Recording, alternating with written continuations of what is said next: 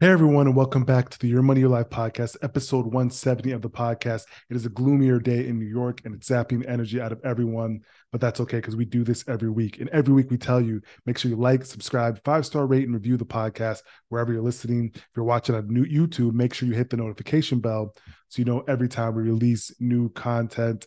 And we'll get straight into it this week with the markets. The markets was a big, big thing this week because there was a lot moving um, in the markets this week. So, first and foremost, we had Fed Day yesterday, which is when the Federal Reserve tells us how much or what they're going to do with short term borrowing rates. And they told us they're going to raise it by the expected 25 basis points or one fourth of a percent, which is pushing yields, uh, free, risk free rates above 5% for the first time in many, many years. Um, so, a couple things on that note. Market was expecting that. We saw the market move a little bit lower. And the main reason why we think the market's moving lower is because we understand that there is a re- regional banking crisis right now going on, and banks are going to have to tighten. A lot more banks will fail. Since last time we spoke, First Republic went under. Um, and now we have PacWest, which is another regional bank with a similar profile, uh, probably smaller balance sheet, smaller asset size. They're down uh, roughly 60% today um, and you have other other banks down 60% um, and 60 anywhere between 15 to 60%. So these regional banks are getting hit hard because they borrowed short, they they they were borrowing short and lending long. Um, and the interest rate risk is crushing them right now with rates keeping increasing and they've locked in these long-term loans where they're paying smaller interest rates um, and these short-term borrowing rates increasing they're in a horrible, horrible position, and they are getting um, slacked in the smashed in the markets. Um, and so that's what's going on as far as the market is concerned. So there probably will be, um, and we talked about this. We thought up until spring, summer, the markets will have their revenge and their resurgence but there probably will be some sort of a slight pullback over the next couple of months, I believe, just based on the regional banking crisis and tightening of lending and credit, which will ultimately slow down the economy, which will, you know, push employment up. It'll, you know, if you look at back in history, every time the Fed, which they're potentially expected to in June, pauses um, or even pivots, meaning they would cut interest rates, which we don't expect that to happen in June. But the market does expect that to happen at some point this year. But if they pause or if they pivot, that means they've done their job in slowing down the economy. And that means we're probably in a recession. And that is usually not great for equities in the short term, right? So that's why we believe there will be a little bit of a pullback in the next several months, call it in the next three to six months. Um, that'll be short term and short lived until we get a significant the market prices in a resurgent or growth back in the economy so so that's what we're seeing right now with all these banks being hit hard as you can see them on the chart first horizon corp. We have PacWest um, um, down and then we also have many others. So they're getting hit hard by this news um, and if the fed keeps raising rates you're going to have more banks fall you're going to have more banks fall to the wayside um, in more banking news. We actually had a deal that was supposed to go through that didn't go through. First Horizon um, had a deal with TD Ameritrade, and that was a $13 billion deal. And now uh, Toronto Dominion Bank, TD, TD Bank, um, and they've agreed to end their $13 billion merger and they're citing regulatory concerns. Um, they entered in a mutual agreement uh, to end the deal as TD said, they uh, they viewed their approval as uncertain, so the deal the deal collapsed. So um, they're gonna have to make a when sometimes when you break these large deals, they have to make a two hundred million dollar cash payment to First Horizon and a twenty five million dollar fee reimbursement. Um, and so shares of First Horizon are down nearly forty percent. So they couldn't find a buyer. They couldn't consummate this deal and agreement um, because a lot of people are you know worried about the regional banking um, area right now, and that's rightfully so. There's a lot of concerns on interest rate risk, and a lot of people are seeing that more banks will fail because they're they're subject to the interest rate risk as interest rates keep rising, um, and they have really really bad you know loans on the books. So more of that to come. Um, and we'll move to you know other news that's not so great. Jenny Craig, do you remember this for the 80s, 90s babies? Jenny Craig is shutting down. This isn't like huge news because I don't think they were doing that well prior to this, but I just thought it was interesting because I remember Jenny Craig back in the day it was like a huge weight loss fitness brand back in the day, and they're shutting their doors. because uh, they couldn't secure financing to keep operating their 500 North American stores. I didn't even know they had 500 North American locations. I've never walked into a Jenny Craig store. Has anyone ever seen one or even seen one? They're mulling bankruptcy now uh, because they're just having trouble. Uh, the brand isn't as big as it used to be. And this makes sense to me. They probably can't get people in the stores. People are doing everything online. I don't even know why this fitness company had a lot of brick and mortar when you know everyone does this via online instagram social.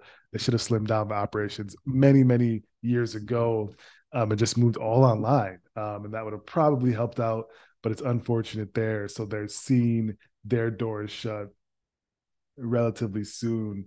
Um, so you know unfortunate for for jenny craig.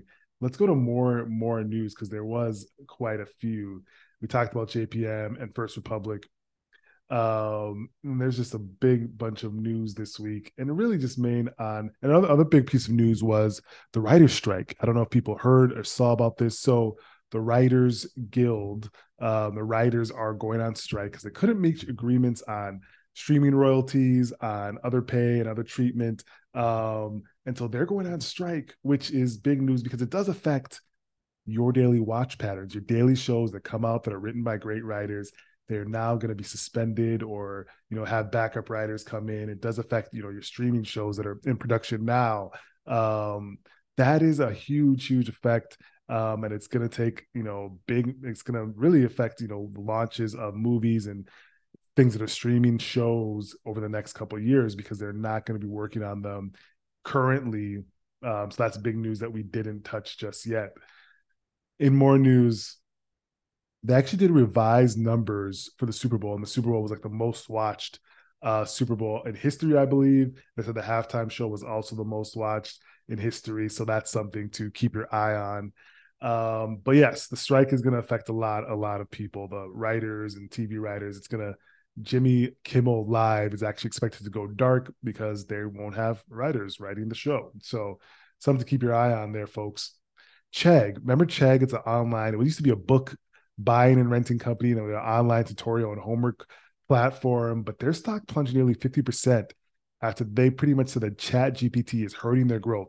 Instead of people going to Chegg for their book help and their online homework, they're just typing questions to chat GPT and it's hurting the growth of Chegg. And so they're literally, their stock dove 50% after their earnings call.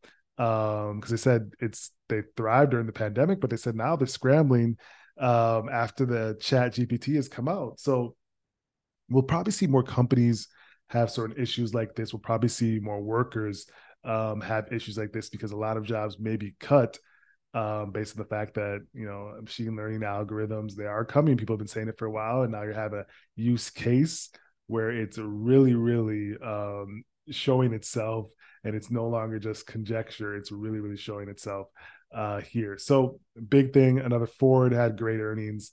Um, they had the mo- most famous and best selling truck in North America. Uh, it's been that way for nearly half a century, and they had great quarter, uh, which is good for them. I think if you look at it, I think there was a, a stat I saw that there's no, there's only three cars available for sale, three new car available for sale, three new car models that are under twenty thousand dollars. So maybe margins are getting better for these car companies as we've seen in the past that's come down a bit a balloon and almost a bubble in the car market but that has come down but ford had a good good quarter. And that's you know to be expected for a company that's been around for a long long time. Uh, so watch more for that.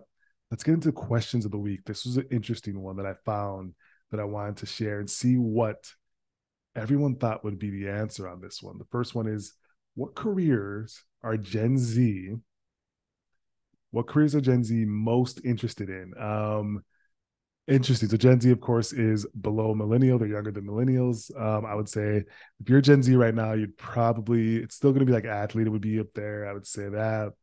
I don't think doctor and lawyer are up there. I would say some sort of talent, influencer talent, you know, TV talent would be up there. Uh, what else do the Gen Z like? I don't even know. Athlete, influencer. I might just be like short changing Gen Z here, but mm, those are the two I can really think on top of. I would throw maybe something in finance there as well. Um, I think that would be in the just All right, let's see, let's see. Business person's top one, 14%. Okay. that is, you know, finance business person. We got that. Doctor, okay, so doctor still up there with 12%. Engineer, 9%. Artist, 7%. Coder and tech, 7%. Financier and banker is a 5%. Nurse, lawyer, author, rounding out the bottom. So, hey, that's pretty, pretty. I was not that close. I was shortchanging them a bit, a bit, but they went with traditional careers. I thought they might, you know, broaden it out a little bit. I think the Gen Z is pretty broad in how they look at things. Let's look at another question. What percent of online purchases are returned to the retailer? I'm going to say above 20%. Even though it's a hassle, I hate, you know, I used to hate just doing online shopping just because returning it was a bigger hassle, but they've made it a lot simpler The bunch of these little apps and things that you can do to make a return simple. So I'm going to go 20%. I think it's maybe above 20%. Oh, and I was right on the money. 20.8% are returned. Um, so they factor that in people factor that in because roughly 20.8% are returned to the online retailers realize that. So I was on the money there. I like that. We're going to end with that because I was so on the money with my answer. Uh, folks, we do this every week. Make sure you tune in to get the most updated, streamlined, and best in business and finance, personal finance news. We'll see you next week.